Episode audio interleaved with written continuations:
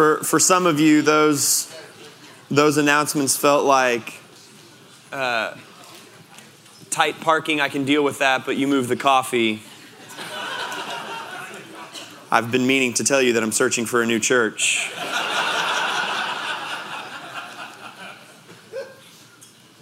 I'm kidding. I hope you're kidding. Uh, I hope the laughing doesn't mean that there's a tinge of truth to that. Um, if you are if you are visiting with us this morning, uh, maybe you're in the kind of the flow of back to school and uh, re-engaging after having been out for a chunk of the summer, or you're searching for a place to come and worship. You're catching us in the middle of uh, a year long run here where we're walking through uh, the Bible, Genesis to Revelation. We happen to be in the Gospels right now, and so we're going to be in Luke chapter 9. If you have a Bible and you want to open up to there, um, what we're looking at is the large storyline of Scripture. And so we read all the, the narrative history in the Old Testament, which was Genesis up through Esther. We sprinkled in some Psalms, we sprinkled in. Um, some brief passages uh, out of some of the prophets. We read Daniel, the prophet Daniel. But now we've turned into the New Testament. And so uh, the whole point of this is that we want to be a church that doesn't just talk about the Bible on Sundays. We want to be a church that uh, encourages people to engage with Scripture year round, all day, but or every day, all day if you want to. But we also want to be uh, a church that equips you to be able to do that. And so that's what we've been doing over the course of this year. Uh, there are little green booklets sprinkled around the church. You can find one. It has the reading plan in it that we're using. We welcome you, encourage you to jump in and join us. But this morning, we're going to be in Luke chapter 9. Particularly, we're going to start in verse 18. And what we're talking about this morning is the cost of discipleship. What does it mean to follow Jesus? To be a disciple? To have not just professed some sort of faith in Christ, but to, give, to have given your life to following Him. I have a friend who uh, does triathlons. His name is Jordan. I don't, I don't do triathlons primarily because I'm not really interested in swimming. It's not that I'm not capable of swimming, it's that open water swimming, for some reason, is particularly terrifying to me. And doing that for distances of a mile or two miles sounds absolutely horrifying. You get into a swimming pool, there's a big, bold black line on the bottom. You put your head down and you focus on the black line, and you know for certain that it will lead you directly to the wall that's at the end, where if you need a break, you can grab on. You can see all the way to the bottom, so you're certain that there aren't any like water creatures bent on your destruction also swimming beneath you. And so I'm just, I'm totally not interested in it. I probably wouldn't even choose swimming as my exercise of choice, that being uh, in a pool. But my friend Jordan has, t- has uh, talked to me recently a little bit about what's required in open water swimming. Typically, the way it works in a triathlon is that you're standing on a beach or a shore somewhere, there's a buoy way out there that you are going to swim to, swim around, and then, you know, in some form or fashion, you're going to work your way back to shore. But because there's no big, bold black line on the bottom, you've got to not only swim and, you know, survive, you've also got to orient yourself at all times to make sure that you're headed in the right direction. And there is an art to this that it's not that you just put your head down and you swim for a while and then you kind of check to see where you are because invariably if that's your strategy you're going to end up way off course and then you're to have to expend extra energy to get yourself back on to course instead there's this uh, skill involved in making sure that while you're swimming and in just the normal flow of taking breaths you're constantly regularly taking a peek at the buoy and maintaining proper orientation. Otherwise, you get way off course and you've got to expend the energy to reorient yourself. What we're going to talk about this morning is orientation. What does it mean for someone who's put their faith in Jesus to orient themselves in the same direction as Christ at all times? Not in such a way that you plow ahead with your own life and do your own thing. And every once in a while, lift your eyes up a little bit to take a peek at the cross or a peek at Jesus. and f- discover, wow, I'm way off course here. But what does it look like for a follower of Christ to continually orient themselves toward the gospel, to continually orient themselves toward Jesus? And in Luke chapter 9, there are two conversations that take place that speak directly to this. And so that's what we're going to look at this morning. But before we start in Luke 9, verse 18, if you've got a Bible, flip over to verse 51. Um, in my Bible, it's, it's on the next page. Yours, it could be on the same spread. Both of these conversations hinge around one verse, and it's uh, a huge turning point in the Gospel of Luke. It's Luke 9, verse 51. It says this And when the days drew near for him to be taken up, he set his face to go to Jerusalem. Luke is the author of the Gospel of Luke. He's also the author of the book of Acts. He wrote both of them specifically for one individual, a man named Theophilus. Uh, most of us don't write handwritten things anymore. We see like a blog post or an article that's too long, we don't want to read it. Luke did all of this work, two entire books of the Bible for one individual. That that person might understand the reality of who Jesus is and what that means. And in writing both of them, one of the ways you can understand the book of Luke, or the Gospel of Luke and the book of Acts, is in the way Luke positions Jesus in relationship to Jerusalem. Let me just walk through this for you. Uh, we, we made a little chart here. When we get to the end of the chart, you can take a picture of it or you can try to scribble it all down. But this is the way it moves in Luke and Acts. Jesus is born and then he's presented at the temple in Jerusalem. That's Luke 1 and 2. He's led out by the Holy Spirit into the wilderness where he is tempted by Satan. And then that kind of culminates in this scene that takes place at the top of the temple in Jerusalem, Luke chapter 4. In Luke chapter 9, Luke tells us that Jesus sets his face to go to Jerusalem. In Luke 19, he arrives in Jerusalem and he's ushered in as king. He's literally gets this like almost coronation type parade as he makes his way into the city. In Luke 23, he's crucified just outside the city of Jerusalem. Then in Acts chapter 2, the Holy Spirit comes on the apostles in Jerusalem. And then in Luke chapter 8 and everything that follows that, the gospel goes out to the nations from Jerusalem. All throughout what Luke writes about Christ and his life and about the work of the disciples and the Holy Spirit in building the church, he is continually positioning Jesus in relationship to Jerusalem. And in Luke chapter 9, we get a significant turning point in that. We're told that Jesus, my version, my translation says he set his face to go to Jerusalem. That's, yeah. exactly. Your translation may say something different. And so I pulled together a number of these. If you've got an NIV or an NLT, it's rendered this way Jesus resolutely set out for Jerusalem. If you are a CSB, Christian Standard Bible, it says he determined to journey toward Jerusalem. If you're a King James user, it says he steadfastly set his face to go to Jerusalem. Uh, there are useful paraphrase versions of the Bible. The message at times, I think, is instructive to read.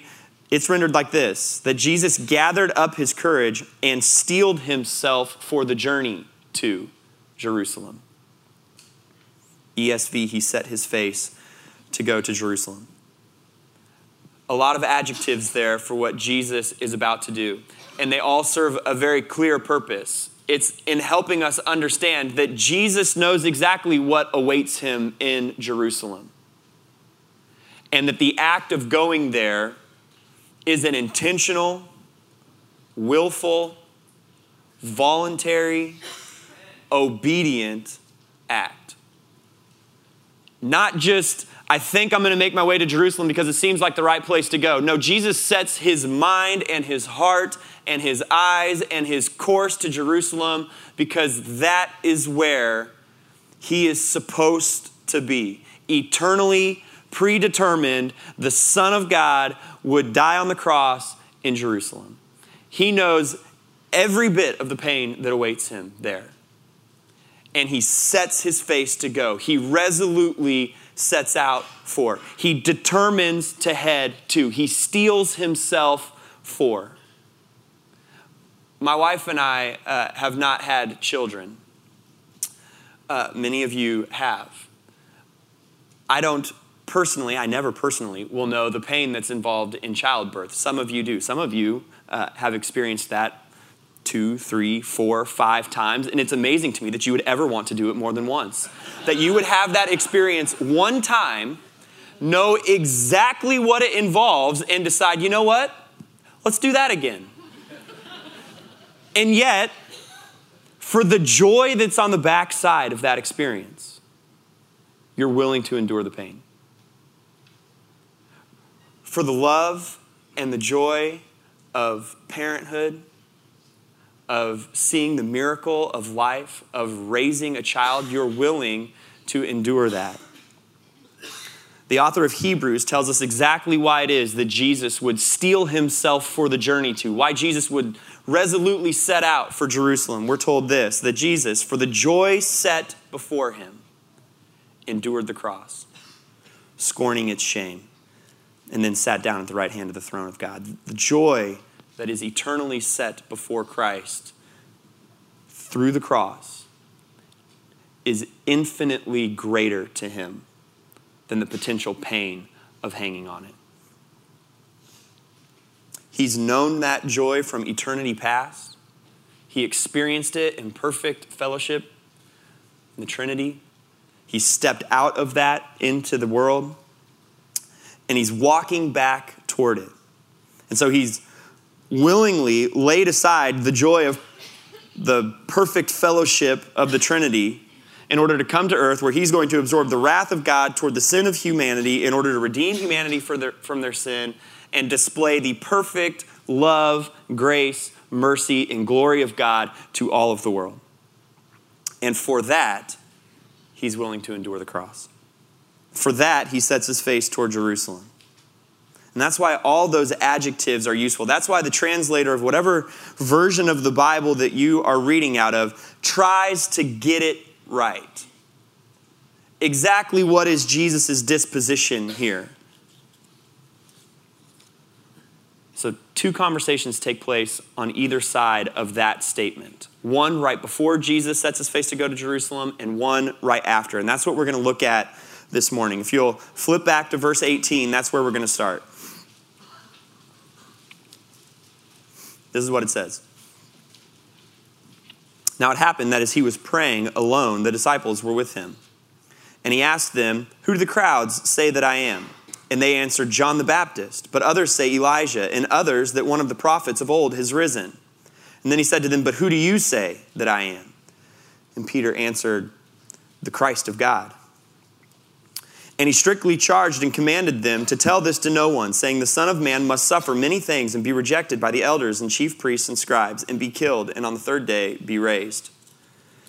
And he said to all, If any would come after me, let him deny himself and take up his cross daily and follow me. For whoever would save his life will lose it, but whoever loses his life for my sake will save it. For what does it profit? What does it profit a man if he gains the whole world and loses or forfeits himself? For whoever is ashamed of me and my words, of him will the Son of Man be ashamed when he comes in his glory and the glory of God the Father and of the holy angels. But I tell you truly, there are some standing here who will not taste death until they see the kingdom of God. That's the first conversation. I just want to walk our way through three points, three kind of aspects of that. The first is that there's life's most important question, and that question is Who do you say that I am? Jesus actually begins by asking the disciples, Who do the masses say that I am? And the crowds, the masses, they have lofty thoughts about who Jesus is. John the Baptist, that maybe he's, John the Baptist was a supernatural individual that even though he's already been killed, has come back and is in the form of Jesus of Nazareth now. Others think that he's Elijah, the great prophet, reincarnated, come back to call Israel into repentance, just like he did in the days of old. Others think that maybe he's some other kind of prophet, not Elijah, but a prophet like from the Old Testament who's come to tell the people when God is going to deliver them. They have lofty intellectual thoughts about Jesus.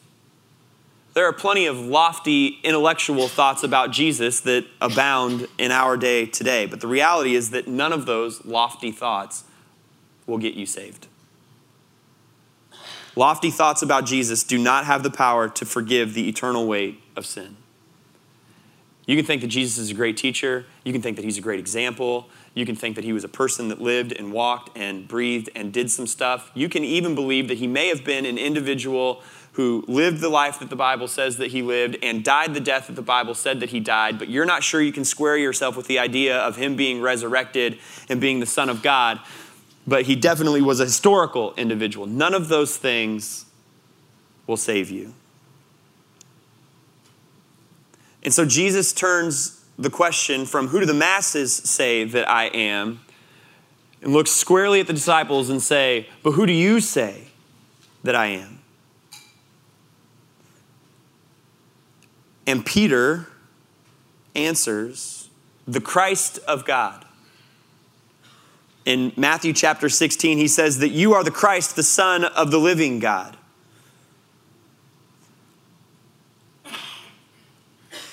That is the moment that all of us need to reconcile ourselves with. That in your heart, what is going to separate eternal life from eternal separation from the Lord, eternity apart from Him in hell, or eternity with Him in heaven, is going to be the answer to the question Who do you say that I am? that we are all going to stand in judgment before a righteous and holy God.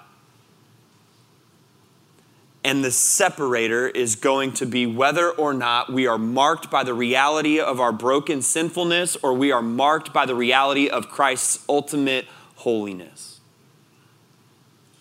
You're going to have to be able to answer the question who do you say that I am? in that moment. And just as a side note, let's say the disciples, or Jesus had asked the disciples, Who do the masses say that I am? Who do the crowds say that I am? And the crowds had nailed it. They say, You're the Christ, the Son of God. That would have meant nothing for the disciples.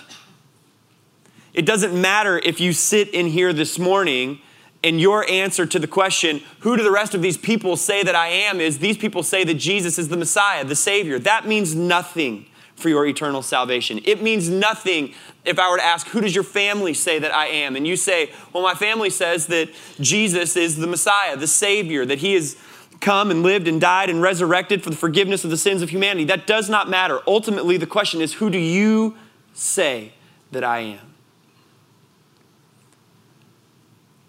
The reason we're plowing through the entirety of the Bible over the course of this year is that every individual, our prayer in this church, would see in the unfolding of Scripture the reality that Jesus Christ is God's Son, sent to fully display his glory to the world through the redemption of humanity from their sin. That in coming and hearing us talk about it or in sitting down and reading the Bible for yourself, you would see that reality. That Jesus is the highest of all priests, that he is the King of kings, the fulfiller of the law, the master teacher, the eternal judge. Ultimately, that you would see those things and understand that just believing that Jesus was a priest, thinking that he was a prophet, is not ultimately what's going to save you. More than anything else, I pray that your heart sees the reality that in the person of Jesus Christ, the glory of God was made manifest in human form in order to save humanity from their sin. And that that leads your heart to a confident, soul stirring, eternity changing declaration that He is the Christ. You see, the first orienting that must take place in following Jesus is one of your heart moving itself from seeing yourself as the central figure of the world to seeing God as the central figure and his son, Jesus Christ, as the only Savior. That's step one. And if you've not ever reconciled yourself with that truth, that is the beginning place. The rest of this time together, the rest of what we're going to talk about is for people who have placed their faith in Jesus Christ. But if you've not ever done that, then the first thing your heart needs is to turn itself toward the reality of Jesus as Savior.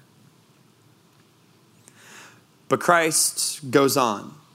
Jesus continues in this conversation. And just to be sure that his disciples don't think that because he is the Messiah, the Savior, that they're going to ride off into some sort of political or military victory and be, you know, Jesus' right hand men in the process of that, he continues on in the conversation. And he goes directly from this amazing declaration, You are the Christ, to verse 21. And he strictly charged them and commanded them to tell this to no one, saying, The Son of Man must suffer many things and be rejected by the elders and chief priests and scribes and be killed. And on the third day, be raised. See, the second thing that Jesus points out is the necessity of Christ's suffering, that the Son of Man must suffer many things. Up to this point in any of the Gospels, uh, throughout all of uh, what the disciples have seen and interacted with, Jesus has said nothing about what would be the foundation of his life and ministry, that being his suffering and death and resurrection. This is the very first moment of mention about an atonement. You see, we have no problem seeing that statement and looking backward on it because we know where things end for Jesus. We read that today and we say, oh, yeah, absolutely. He must suffer. We know that that's the end of the story. But for the disciples, this would have been kind of like heart shattering for them. We have the advantage of looking backwards through the lens of the fullness of the crucifixion and resurrection. The disciples don't, and they just they can't quite wrap their minds around what they're hearing from Jesus. In the Gospel of Matthew, we're told that Peter actually says, "Lord, this shall never happen to you." And Jesus' response to that, that your life's most important question is who do you say that I am? And there's a necessity to me suffering. Jesus' response to that is fascinating. Not only must this happen to him, but his followers are going to have to identify with it. Because he goes on in verse 23 and says, If anyone would come after me, let him deny himself and take up his cross daily and follow me. You see, the orientation of your life, if you are a follower of Jesus, is that you take up your cross daily and follow him. Again, hear that through the ears of the disciples. They have no idea that Jesus is going to be crucified, and yet here he is talking about his followers carrying a cross of crucifixion. When a criminal of a particularly heinous nature was sentenced to crucifixion, they were made to carry their own cross to the place of their own death. They were forced to publicly identify with what was about to happen to them. They would strap the crossbar of a cross to the back of the individual about to be crucified, and they would force them to carry that crossbar to the place where they would ultimately be crucified. And all along the way, like we see in the account of Jesus doing that, people would line the sides of the street and they would cast insults on top of the individual carrying that cross. And as a follower of Jesus, Christ says, you must take up your cross and follow me. That first and foremost, Jesus says, orienting yourself to a life of following me means identifying with me in all ways. It means that we must identify with Christ in our heart. That your heart must identify with Him, orient itself to the reality of the fact that He is the Savior, that He was sent to the earth to redeem humanity from sin. It means that you orient your mind toward Him.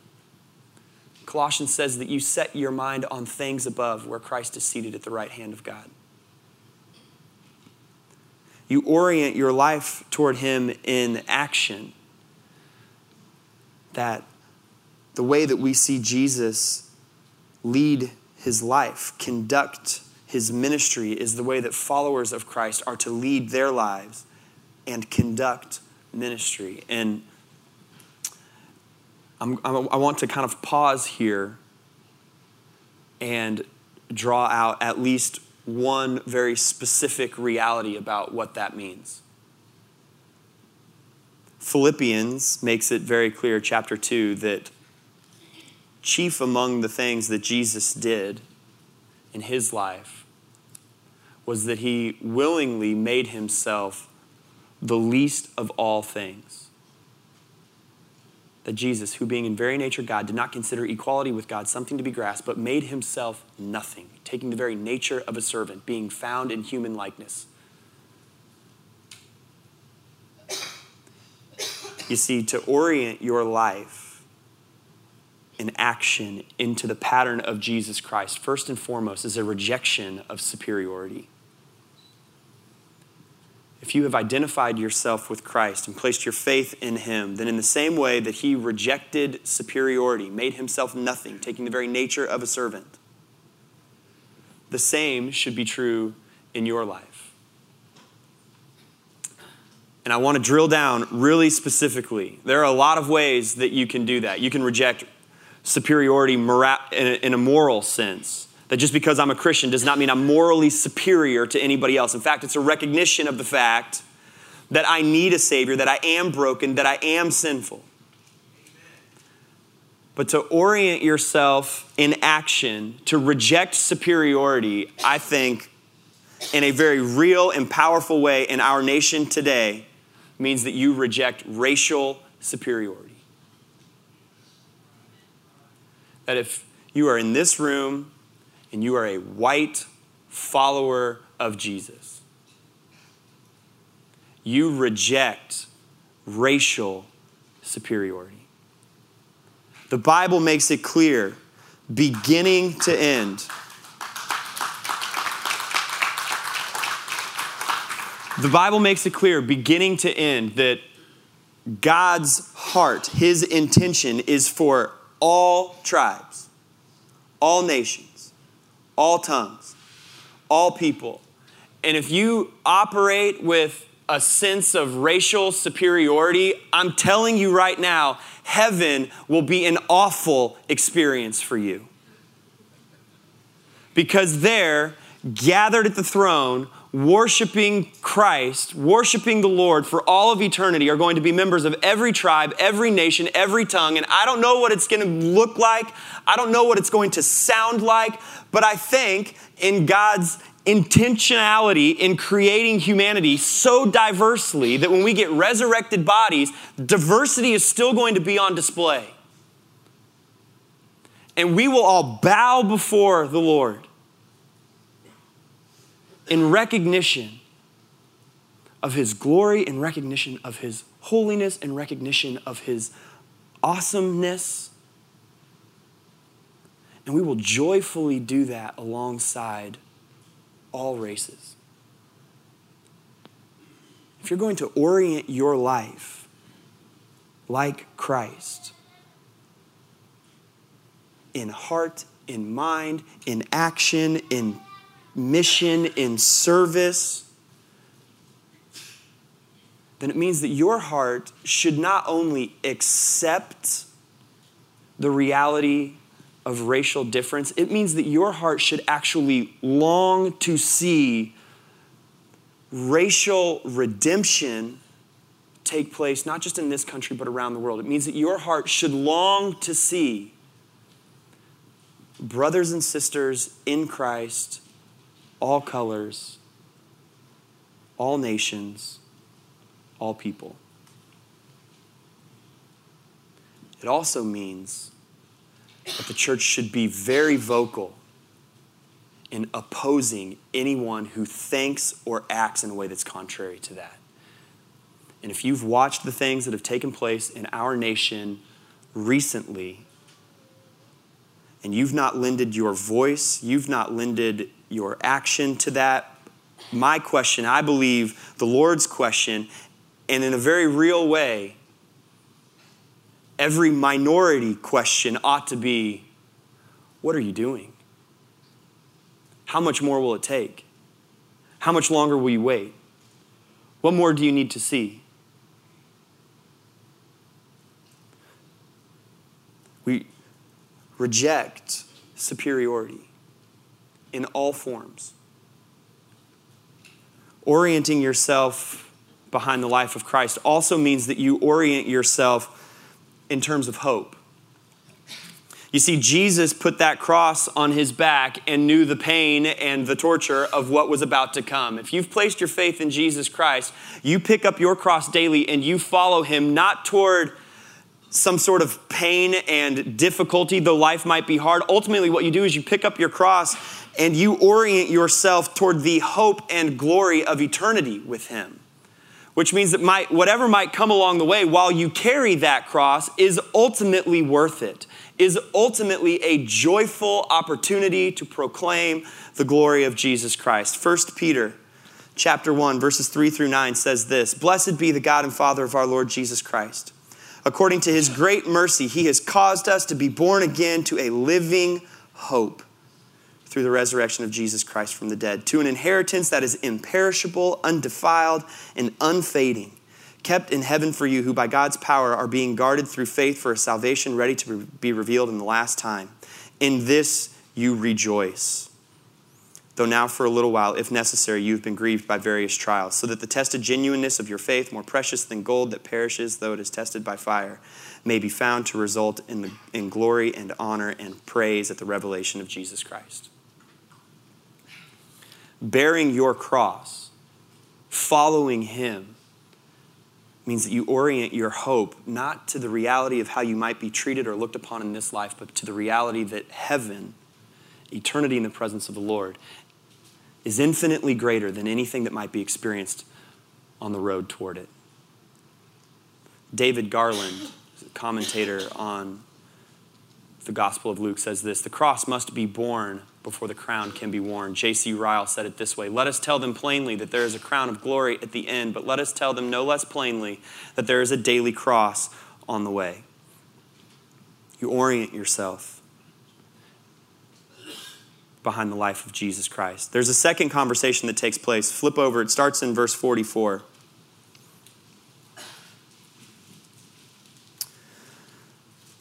The end of 43 says this But while they were all marveling at everything he was doing, Jesus said to his disciples, Let these words sink into your ears. Don't miss it, he says. The Son of Man is about to be delivered into the hands of men. There's an urgency to the moment. The Son of Man is about to be delivered. It has to happen soon. It's going to happen soon. And he's saying to the disciples, You either get on board and get your orientation right now or at a certain point, it's going to be too late. And coincidentally, that message is the exact same for followers of Jesus today. There is a sense of urgency to the gospel, there's a sense of urgency to the message of the cross, and it ought to compel us daily. Go to verse 57.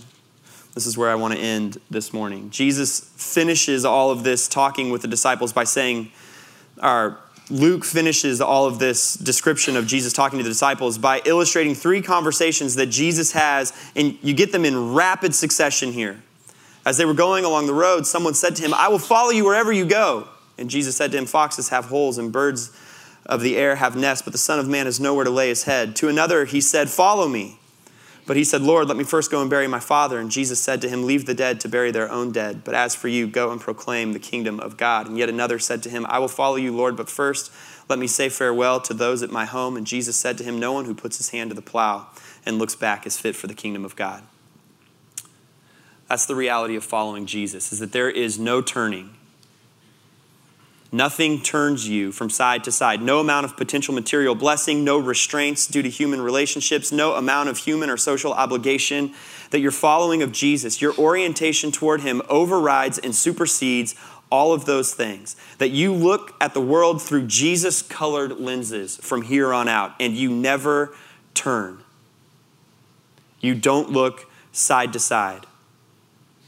You don't veer yourself off course so far that you've got to pick your head up and then swim yourself back to get in line with the buoy. At all times, you're orienting yourself behind Jesus. You're seeing where it is that He is headed. Paul says it this way in Philippians. He says, But whatever were gains to me, I now consider loss for the sake of Christ. What is more, I consider everything a loss compared to the surpassing greatness of knowing Christ Jesus my Lord, for whose sake I have lost all things. I consider them rubbish that I may gain Christ and be found in him, not having a righteousness of my own that comes from the law, but that which is through faith in Christ, the righteousness that comes from God and is by faith. And he says, Not that I've already obtained all this or have already been made perfect, but I press on to take hold of that for which Christ Jesus has taken hold of me. Brothers, I do not consider myself yet to have taken hold of it, but one thing I do, forgetting what is behind and straining toward what is ahead, I press on toward the goal to win the prize for which God has called me heavenward in Christ Jesus. That is the orientation of a Christ follower's life, forgetting what is behind and straining toward what is ahead. You pick up your cross daily, identify with Christ, orient your life toward Him. And then you wake up the next day, pick up your cross, orient your life, and you follow Him in all things. The goal isn't just to let ourselves drift way off track and then claw our way back. The goal is to constantly, continually, repeatedly orient ourselves behind Jesus as a follower of Him. We're going to spend the rest of our time together in worship. And the first song that we're going to sing is maybe a little bit different than something we would normally sing here at LCF. It is a hymn, it is an old hymn with beautiful truth in it. I have decided to follow Jesus. No turning back, no turning back.